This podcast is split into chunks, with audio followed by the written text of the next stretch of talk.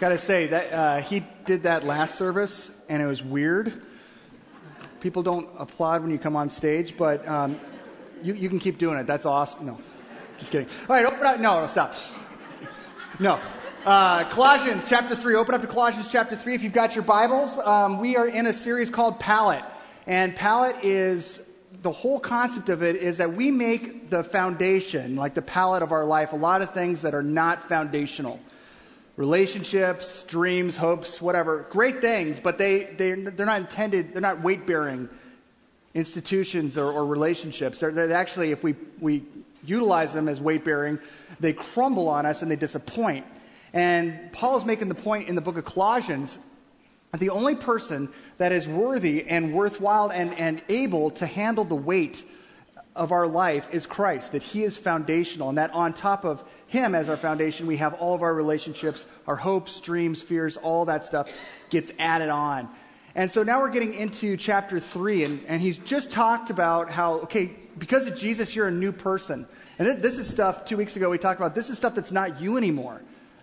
Not because it's icky or bad or naughty, but because it's just not you. And this is stuff that's, that's last week we talked about this is stuff that is you. And now, at the tail end of the, the stuff that is you, he gets into this passage where he talks about worship. If you have your Bibles, go ahead and chapter, look at chapter 3, and we're looking at verse 16. But let's go ahead and look at 15 and 16. Let the peace of Christ rule in your hearts, since as, since as members of one body you were called to peace. And be thankful. Let the word of Christ dwell in you richly as you admonish one another and teach one another with all wisdom, as you sing psalms and hymns and spiritual songs with gratitude in your hearts to God. If you've been around NBC long enough, you know that worship is more than, than singing. I mean, it, worship is life. Romans 12 says worship is life. It's, it's making my life a sacrifice before God. That's what worship is. But a key part of worship, and the part that Paul's talking about here, is singing, this concept of singing in worship. And with a crowd this big, I, I got to guess that there's lots of you that have had, like, the idea of what worship is, it's going to be different. Even if you grew up in a, in a churchy environment, what, if I said, What's worship? you would say, Well, it's like this or this or this. And it might be totally different. For me, when I was a little kid, we didn't even call like singing in church worship. It was just like this is the time when the dude up front opens up his hymnal, and then we open up our hymnal and we start singing. And then, so that was what that was. It was singing. But when, but the idea of what worship was started for me at least, at least as far as that in my vernacular, was when I was like 12, 13, 14 years old, when I got to go into the junior high group at our church. And on Tuesday nights, there was like 12 of us, and we're in this like narrow little room, a narrow little room with smelly junior hires.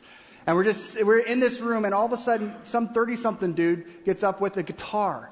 And he's playing this Takamine guitar. And he, why he has a Takamine? He has a Takamine because he can't afford a Taylor, but he has a Takamine. And he's playing this music. And, all, and right as he's about to play the music, some volunteer, some favorite kid in the youth group or whatever, hits a button on this object. It's like this square thing. It has this arm and this, this head. And out from the head shoots this beam of light.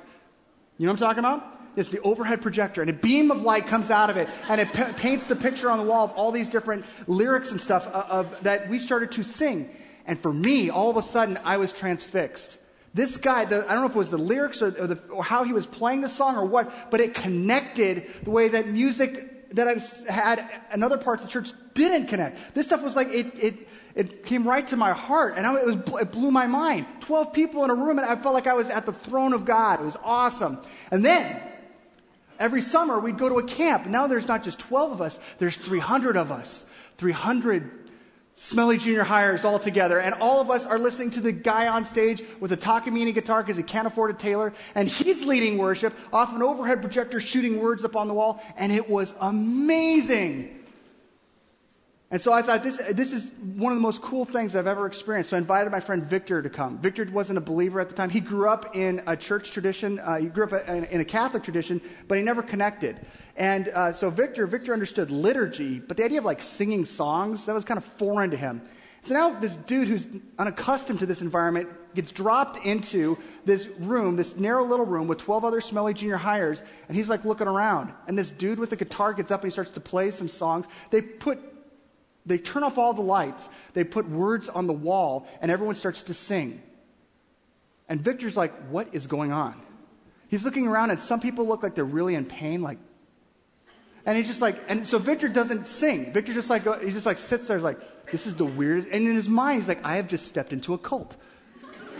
I got to get out of this environment before they give me the Kool Aid because this is not going right. This is bad news. And for a long time, Victor was like that. Now, for you here, again, we have people that came from all different kinds of backdrops at Manuka Bible Church. For you, how many of you grew up in a churchy environment where singing songs, whether it was out of a hymnal or up on the wall, um, that was kind of, yeah, that was pretty normal? Okay, hands down. How many of you did not grow up in that environment? That was not really the, the, what you grew up with. Okay. Every service got a lot of people. Now, for those of you who just raised your hand, wasn't it weird when you first started going to church and you're like looking around at people and just like going, what is wrong with these people? I have no, I have no clue what any of these words are. Or, I know the words, but I don't know the songs. And everyone's really into it. Some people look like, again, they're really in pain. And then at points in the service, people just start volunteering. and if the worship guy up front doesn't see that hand, they say, okay, it's cool, I got two. and it's just like, what is going on? And now, if the, you, were, you were foreign to that for a while, but then all of a sudden you're like, oh, it's worship. That's what they call it. It's worship. It's weird. It's awkward, but it's what these Christian people do, so it's cool. And, and all of a sudden, we have this really odd picture of what worship is and what worship isn't. Worship, the idea of worship and song has divided churches and messed people up. And so we're going to talk about it because Paul talks about it. He makes a big point of nailing down the fact that this concept of worship in song is something that believers do. At the top of your notes, oh no, did I totally, I totally did. this happens to me like every other service. Totally lose my notes. Uh, can I borrow some notes? Notes? Nobody? Does anyone have notes? All right, yeah, Jenny, thank you. Thanks, Joe. You gotta have notes. All right, at the top of your notes, I put this.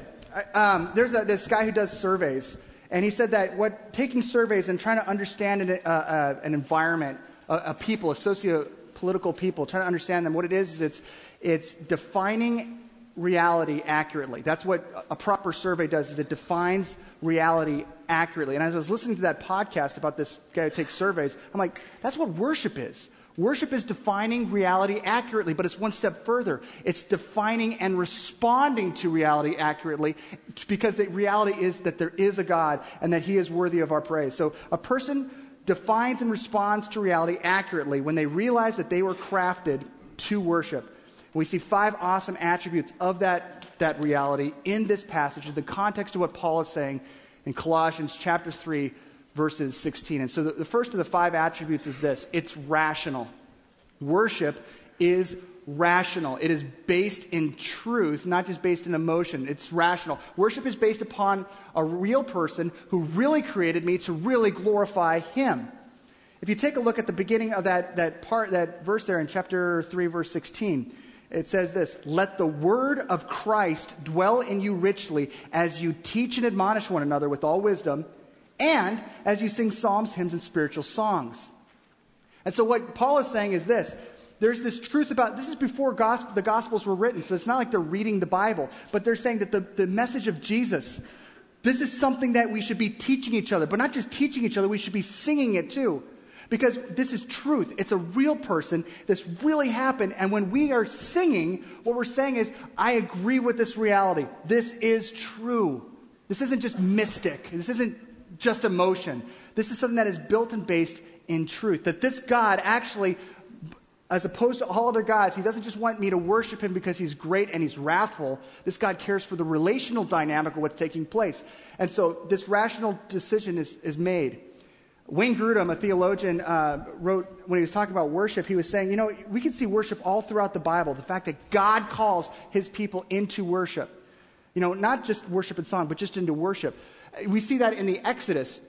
When, when the Pharaoh goes, uh, or when, when Moses goes to the Pharaoh, he does not go up to the Pharaoh and say, Pharaoh, you need to let my people go because slavery is oppressive and this is unjust. And let them be free so that they can choose their own destiny. He doesn't say that. I mean, slavery is unjust. It is awful. But that's not what he, he goes to. He goes to Pharaoh and he says, Pharaoh, let my people go so that my people can go and worship. So that they can actually be in an environment out of this oppression where they can actually worship God.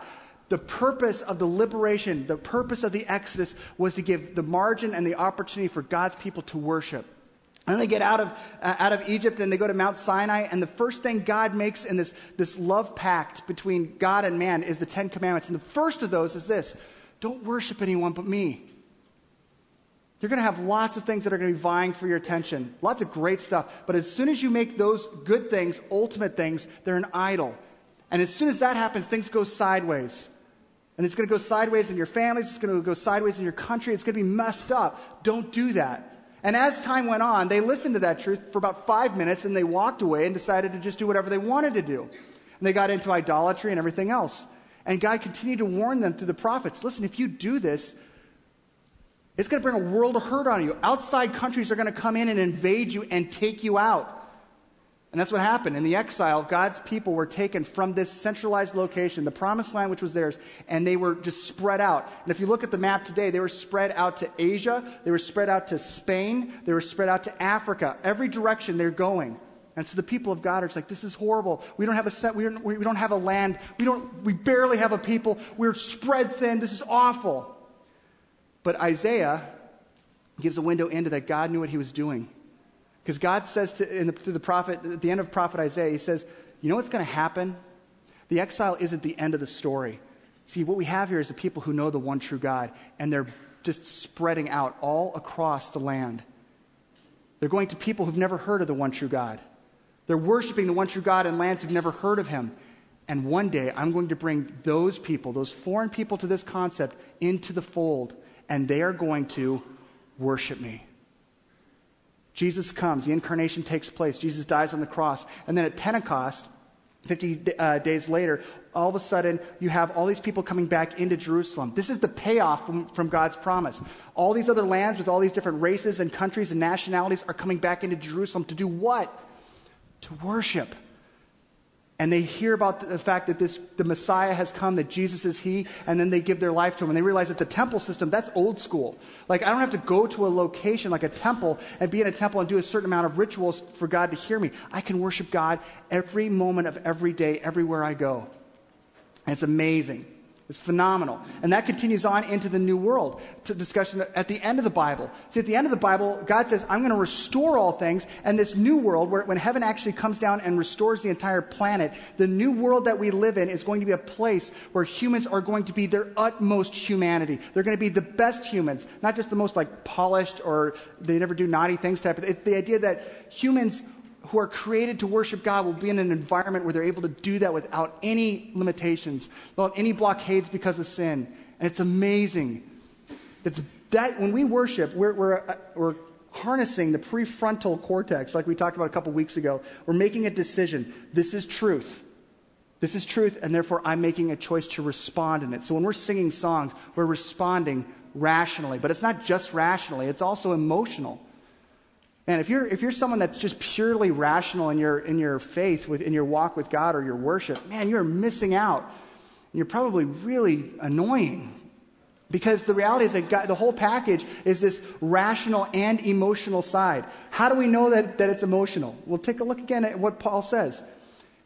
He says, Let the word of Christ dwell in you richly as you teach and admonish one another with all wisdom and as you sing psalms, hymns, and spiritual songs He's saying you need to teach. Here's truth.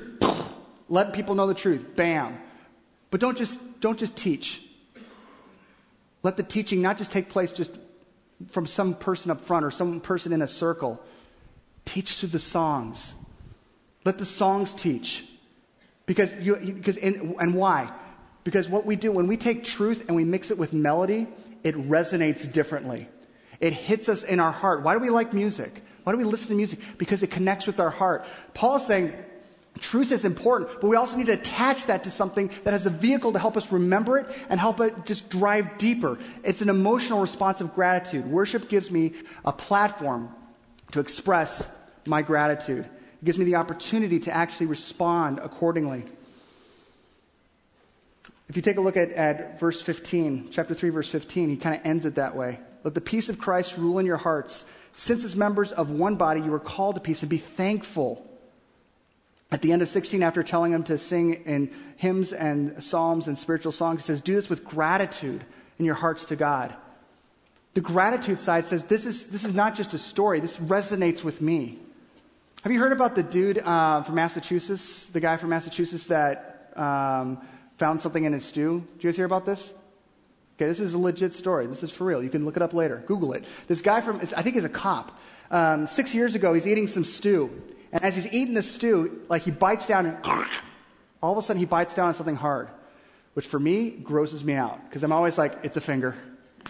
It's a finger, someone's ring, it's a finger, it's just, ugh. but for, and sometimes I just like, I'm just going to keep on chewing and swallow quick so I'm not even thinking about it. Oh, it's nothing, it's nothing. This guy does that, and I was like, what in the world? He takes out and he finds this rock. And he's like, what? Well, that's a good story. Puts it in his pocket, goes home, chucks it at his daughter. Says, hey, you want this? It's like, I found this in my stew. She's like, okay. And she puts it on her dresser.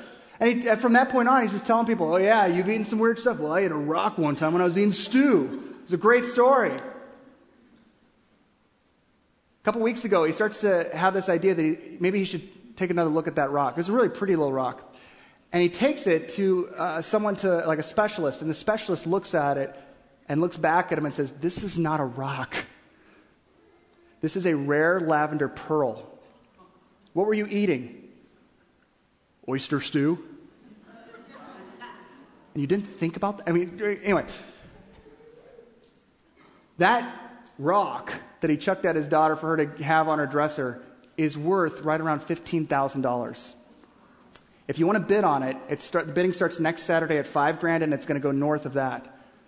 How do you think he walked away from that appointment? Do you think he just like put it back in his pocket and went up to his daughter, here you go, put it back on your dresser? No. Because the thing that was just a story before that point is no longer just a story. It's now this personal reality, and he understands how priceless this is, how incredibly valuable this is. That's what happens in worship. When we come in here, we're not just, look, we're singing songs because that's what everyone is doing. We're actually saying, this is not just truth, this is my truth. This impacted me. This has changed my life. My mom, I, I gotta say this really quick because we don't have a whole lot of time, but my mom, for a lot of her growing up years, she was an atheist. She did not believe in God. In fact, she, she de evangelized her parents when she was in first grade by talking them out of going to church. It's like, why do you go there? I know that money doesn't go to God. and so she talked my, my grandparents out from going to church, and she tried to talk all of her friends out of believing in God because it's such a dumb idea. And she grew up and she loved Christmas and she loved Christmas music. Like she knew Christmas music like the back of her hand, but she just didn't attach it to God or Jesus. She just didn't believe in that stuff. And then she's a freshman in high school.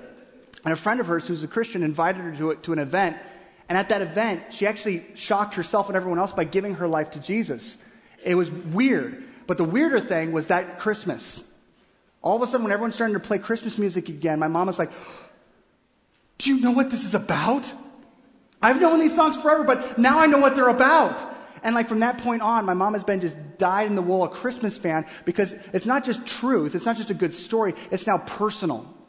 That takes place when we worship God. We worship Him in gratitude. Not only rationally, it's emotional, but not only emotionally, it's applicable. Worship gives me the means to transfer ultimate worth from God to God's, or from, from, from a God to God. So basically, every one of us in this room worships. No matter how far from God or how much you disbelieve God, everyone worships. You might worship your own confidence, your own intellect, a relationship you're in, your status, whatever, but we all worship. The difference is saying that I'm going to say the, the, root, the English, the Old English root of worship is worthship. And it's saying, when I'm worshiping God, I'm saying, you are more worthy, you're worth more to me than all these other things. All my insecurities, all my hopes, my fears, passions, whatever. You're more worthy. Uh, a guy uh, in, in Psalm 95, at the end of it, uh, it, it, talks about singing praises out to God and, and worshiping Him. And the last part says, For the Lord is the great God, the great King above all gods. And really brilliant theologians uh, who are far smarter than me, some of them uh, don't believe that the psalmist really believed in one God, they were monotheistic, because clearly he's just, they're just saying that the guy that's on our team is greater than everyone else's team captain. God is God over gods. But I don't believe that's true. If you look at the, if you look at the uh, context of the Psalms, they're saying, listen, everybody worships something or someone. We're just saying that they're all false. All those are, are just, they're not true. There's one truth, and we worship Him. the guy who was uh, uh, someone from the Calvinist uh, Calvin Institute of Worship said this said it this way: worship or worthship is an act of affirming God's worth, not boosting God's self-esteem, not mere deference or flattery, and not appeasement. But worship is fundamentally a declaration that God is worthy. Worship declares how inherently worthy God is to be praised, to be confessed to, to be preached about, and to be served. It's saying that above everything that I've walked in this room with, you are more worthy than that. In the first uh, Harry Potter book, you have Harry Potter coming across this mirror, this massive mirror. This mirror, uh, it's the mirror of Erised. And he goes up to this mirror, and it's really trippy, huge mirror. And when he sees the mirror, he looks at it and he sees something else in the mirror behind him. What does he see? His parents, which is creepy because his parents are dead. And he's never met his parents. But instantly, he knows that those are his parents. Instantly, he all of a sudden is transfixed. This, my whole life, I've been without these people. My whole life, I've never had this in my life, and now they're here. I'm seeing them, I can't take his eyes off it. Later on, he has Ron, Me- Ron, Measley, Ron Weasley coming over to try to see it too, because he wants Ron to see his parents. He wants Ron to see Harry Potter's parents, see their real look at them. But when Ron gets in front of the mirror, what does he see? Himself. He sees himself as a sports champion, a captain. Harry Potter's mentor, Dumbledore, explains to him now that you found this mirror, we have to hide it. Because men have wasted their lives by staring into this mirror. Why? Well, the mirror of Erised, the word Erised, it's, I would never have picked up on this unless someone told me. Erised is desire spelled backwards. This is the mirror of desire. When one looks into this mirror, they are seeing, this would complete me. This would be the, this is all that I need to be happy. This is all that I need for my life to be whole. And all of that is a lie because there isn't a relationship, a status, a job. There's nothing that can complete us, that will make us whole outside of Christ. That's why when we come to worship, it's like hitting a reset button of saying, listen, there's absolute, there's tons of gods that we worship all throughout our life, our family, our relate, all that stuff. When we come in here, it's almost like a reset button when we sing to say, yeah, all that stuff is important, but it's not God. I am transferring ultimate worth from those things that I'm investing my life into, into Him. Amen? All of a sudden we have that as our reality. So it, it is rational, it's emotional, it's applicable but it's also flexible. This is one of my favorite parts of worship. It's so pliable. But it's crazy because as Christians, we don't make it pliable. We make it very rigid. How should we do worship? The way I like it. It's like Burger King. Have it your way. It's now. This is how I want it. I want, I want my worship like this. Um, if you take a look at this passage, Paul just paints this amazing picture of this. He says, let the word of Christ dwell in you richly and teach you and admonish you with one another with wisdom as you sing psalms, hymns, and spiritual songs with gratitude in your hearts to God. He's dropping a diversity of styles. He's not saying, okay, here's the way. He's pointing out a, a ton of different ways. I mean, I grew up, if you've been in church long enough, you've had people disagree about music style, right? Okay, liturgical, non liturgical, traditional, contemporary drum. You know, like I, I grew up. I remember like when they brought drums into the church, my conservative church that I grew up in. It was like, whoa, you cannot have drums in a worship service because you start hitting drums and people just they start doing stuff that it's going to lead to them dancing. And the last thing we can have in a worship service is dancing or drums until you read Psalm 150 that says, praise God with, with the harps and with the, with the stringed instruments and, and with, the, with other musical instruments and dance. Praise Him with dancing and praise Him with drums. And you're like, whoa, whoa, whoa. It said clash of cymbals. Yeah, percussion, drums. Okay, but not loud. Because, I mean, you, you, know, you don't want it loud. True. Until he says in the next verse, and resounding cymbals. Make it loud. Make it something that is declaring this amazing truth. And, and all of a sudden you see scripture points to a different picture than we sometimes hold on to. And then you're like, okay, well, whatever you do, it can't be shallow. Don't have shallow worship. Okay, worship should be something that's non-repetitive, okay? Let's have some, like, 15 stanzas. And then that's how we know, like, we got to the meat of it. I remember when I first went to Moody um, as a freshman, I, because I, I, came from, like, I, hearing a lot of different hymns and non-hymns and other stuff. And I remember thinking, I remember hearing that we really need to have deeper worship music. That the music that's out there today is very shallow and, and, and just, it's very repetitive. And we don't want repetitive music that just has a couple of words. It's just so pointless. It's dumbing down our worship services. And I'm like, yeah, stupid shallow worship music. And then I got to the second semester. And that's when I read the New Testament. And the second semester of my freshman year at Moody, all of a sudden I get to this passage in Revelation chapter 4 where it says that the angels in heaven around the throne sing, Holy, Holy, holy is the Lord God Almighty who was and who is and is to come. And it doesn't say, and then they get to the next verse, which is much more deep than that. It says they sing that first verse over and over and over again. We're like three and a half minutes? That's a long, no, no, not three and a half minutes, all day and all night. So I, I so wished when I, when I heard that, I'm like, what in the world? So basically, what we're seeing from Scripture is this amazing reality that worship is far more pliable than we, than we make it. If you're in a church setting where all they're singing is hymns, if, if you, you get plucked out of Manuka Bible Church and you're at some other church and all they're singing is hymns, you sing them and belt them out. Why? Because they're built and based in the reality, the rational reality that God is who He says He is. The resurrection took place. And, and out of the emotional gratitude, you're, you're, expressing these songs out of gratitude. You're transferring this, the God that you have in your life to the one true God, and you belt it. And if you're in a church setting where they don't sing songs from 200 years ago, they sing songs from two weeks ago. You belt those too. You sing them out. And if you're like, well, hold on a second, this, this worship CD that I have, I don't know if I totally agree with the theology of the church that this came from. I don't either. But if the song itself is talking about the reality we have in the resurrected Christ, it gives us an opportunity to express gratitude to Him. Belt it. That's truth. Affirm that truth. That gives you the pliability and the flexibility to worship God in a multiplicity of different settings and will not train you and condition you to be the type of person that stands in a, a church service and crosses your arms because it's not done the way that you like it. I'm talking to old people as well as young people, because we're just as traditional. If you're young, and I'm pointing to me like I'm young. People younger than me, you're just as traditional. All of us are. It's human nature.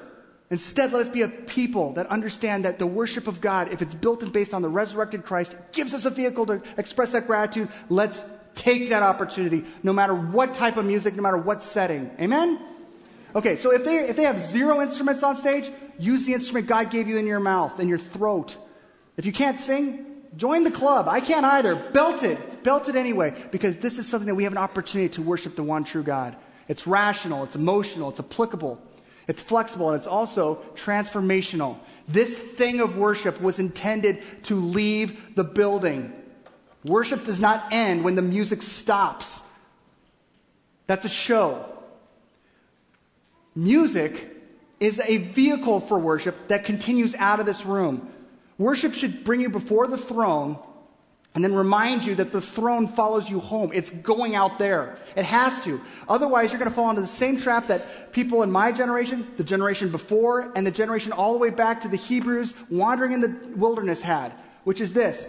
I can compartmentalize my worship to God. I can go, I can do right, the right sacrifices, say the right words, I can do all the right stuff, and I could walk out into the parking lot and nothing has changed.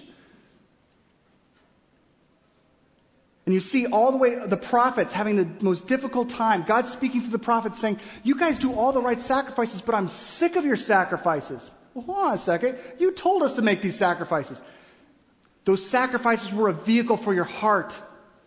They're a vehicle for you to come close to me. And instead, what you've done, instead, you've gotten yourself into this situation where you think that that's the end all.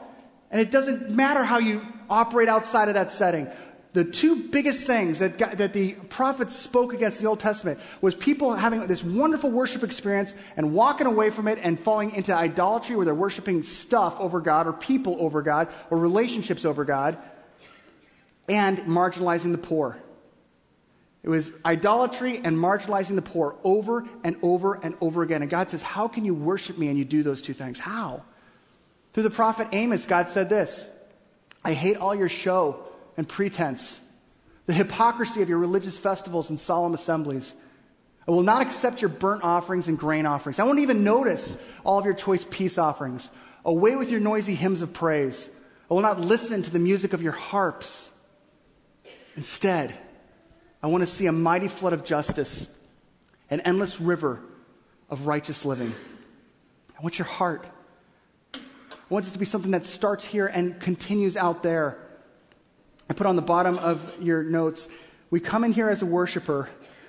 Let the songs break you and heal you, humble you and stoke you up. Then leave this place. Leave this place as a person who continues to worship as you live out the good news Jesus bought for you, wherever you go and whatever you do.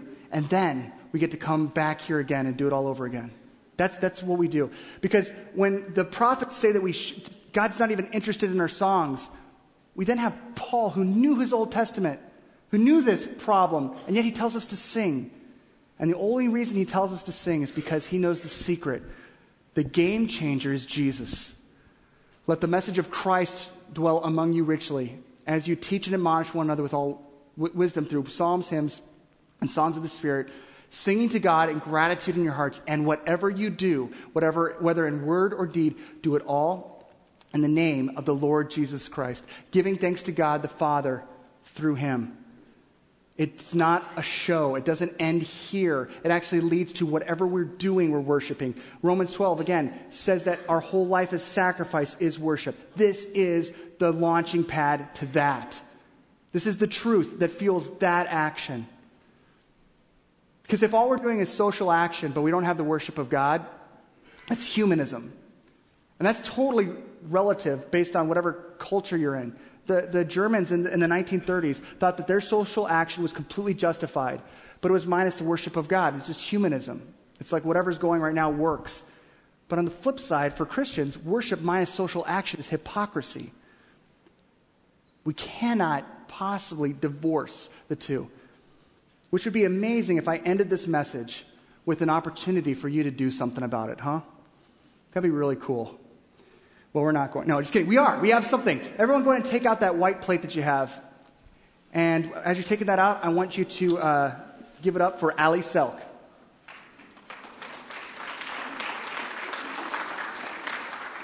Good morning. Um, as most of you know, Food Pantry Month is this month, and we're focusing on um, food pantry here. And this week, we're also going to focus on hunger in our area. One in five children in Grundy County is in a food insecure home, which means 20% of the kids in Grundy County do not know where their next meal is coming. One in five kids in Chicago is also in this same predicament. So, our, what we're dealing with in Grundy County is what we're dealing with also in a city environment, which really struck a chord with me when I was going through the numbers this week. Because you don't drive through our community and you don't see the poverty. You don't see that people need help. And that's, I think, a lot of us don't think about it because we don't, we don't see it. 33% of the Minooka, um, the kids in Minooka schools are on reduced or free lunch program. That's a lot. And there, that means that there is a need here in our own community. Um, and one of the reasons that, you know, things can come up you know, there's divorce, there's single parents trying to make it. You've got people being laid off. You've got people losing their jobs completely. You've got people getting hurt on their jobs and they're on disability. So it's the face of the face of hunger is not just somebody who lives in a very poor home or a very poor area. It's many of us in this church when we have down times. And it may not be something that is chronic, but it happens, and maybe somebody's down and out for a month, maybe two months, maybe a year, maybe a week. But that doesn't have to happen when we live in a world with so much. And we live in, we have this church with so many people.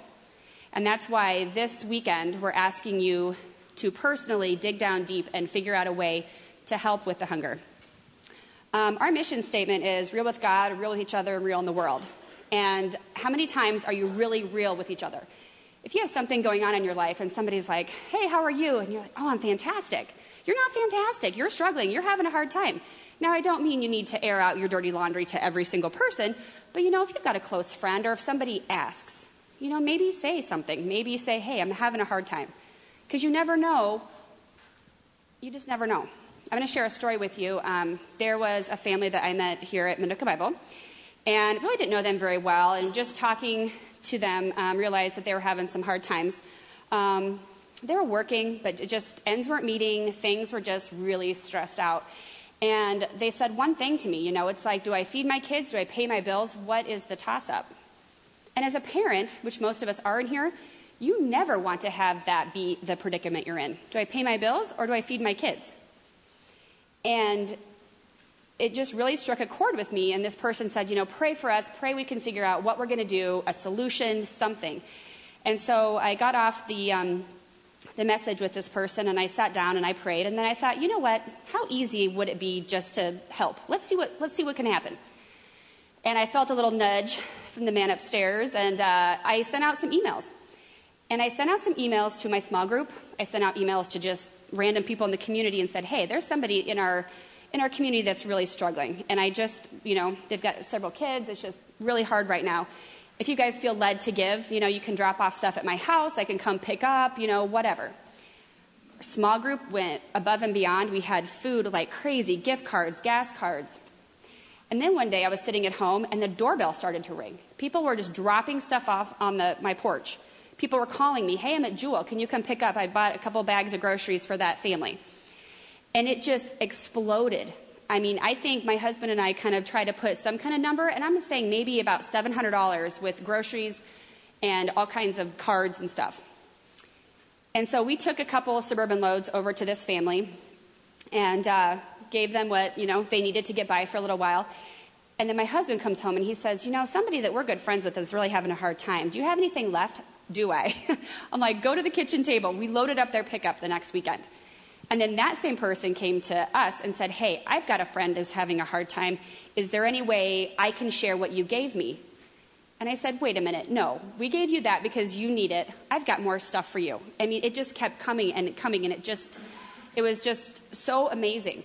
And I'm not telling you this story because I want praise for any of this. I don't. I'm telling you this because sometimes we are too quick to say, Oh, I'm just going to pray for you. Prayer is powerful, and we know that. But sometimes, if you feel that nudge, you need to act on that nudge. And sometimes just a simple little act can turn into something really, really great. Um, we're going to do two things this weekend. We are going to start something in Minooka Bible Church called Food Pantry Weekend. Um, the fourth Sunday of the month, we're going to try to coincide it with uh, communion. We are asking the church to bring one non perishable item for our emergency food pantry.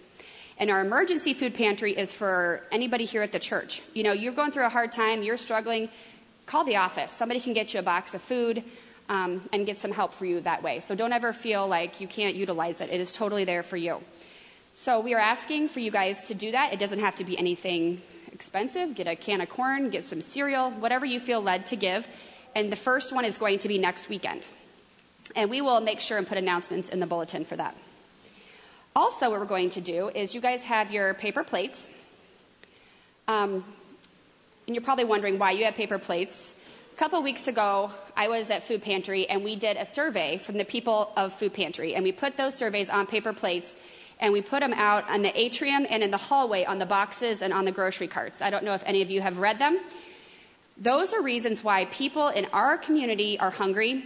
It's reasons why they have to come to Food Pantry to survive. And I encourage you to go read and see, you know, what is going on in our community? Why are these people struggling? So then I thought more. I thought, you know what, that'd be really cool to show people what's going on. And I said, but what is better than that is to do. So what I want you to do is I want you to think about something you can do as a person, as a family, just one time a month for the year 2015 to help hunger in our community and I want you to write it down on your plate. I want you to take that plate home, put it on the fridge, bulletin board, somewhere where you can remember. And we have some ideas, if you, uh, if you will. The first one is give. I know when um, Lyle Selk was up here last weekend or two weeks ago, he said to give. Food Pantry does need monetary help as well. Volunteer at the food pantry. On your bulletin, there is an option where you can volunteer on the tear off sheet. Tear that off and um, turn it in to somebody, there are several days that you can volunteer, not just Wednesdays. There's lots of behind the scenes you guys can do. One of your missions can be just to donate an item once a month. That could be your what you decide to put on your plate. That once a month you will, yes, remember to bring something non-perishable to help help with our emergency food pantry. Buy groceries for a neighbor. you know somebody in your community or a friend that's just having a hard time. When you're at Jewel or Walmart or wherever you shop, grab a couple extra things, put them on their porch. You'll never know how just a simple act like that can just make somebody's week. Make a meal. If you don't want to buy groceries for them, maybe make them a nice meal. Take it over to them and maybe make extra so they have something to eat for the next couple days. Classroom impact. Do you guys have young kids, or I guess older kids too, who, you know, might know somebody in their class who's having trouble?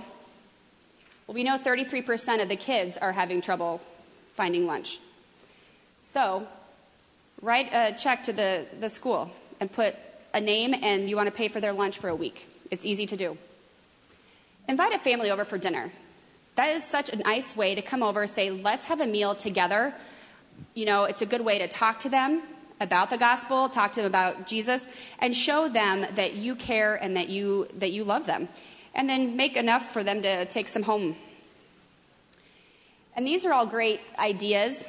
Get creative, come up with your own idea. But the thing I really challenge you to do is just keep your ears open.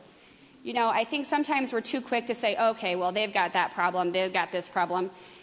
But if you just break it down to help one person, it's really amazing what just helping one person can do because then it can kind of go here and here and here, and the effect can just be fantastic. Thank you.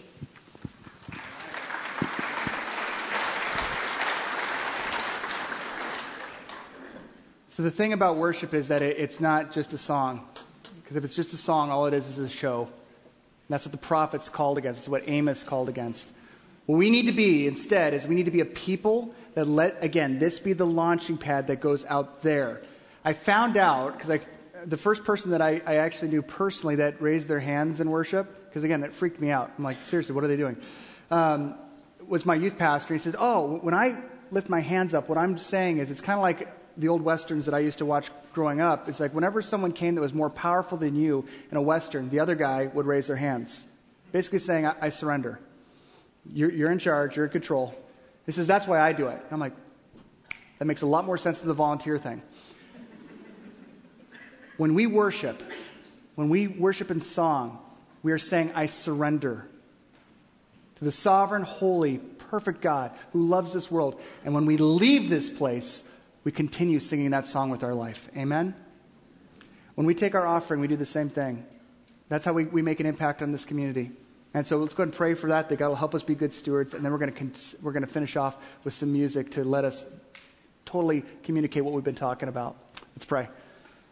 Lord Jesus, we give you thanks for the fact that you are sovereign, you are good, you are holy. And God, instead of uh, being someone who simply created everything and walked away, you continually interact, intervene, and intercede on our behalf. We just can't get over that. Your grace and your generosity is huge. Lord, I pray that you help us, instead of having a show where we just simply show up and do something and walk away unchanged, Lord, I pray that you help the song of our life reflect you and your glory, your grace, your truth, and we'll give you the thanks for it. It's in Jesus' name we pray. Amen.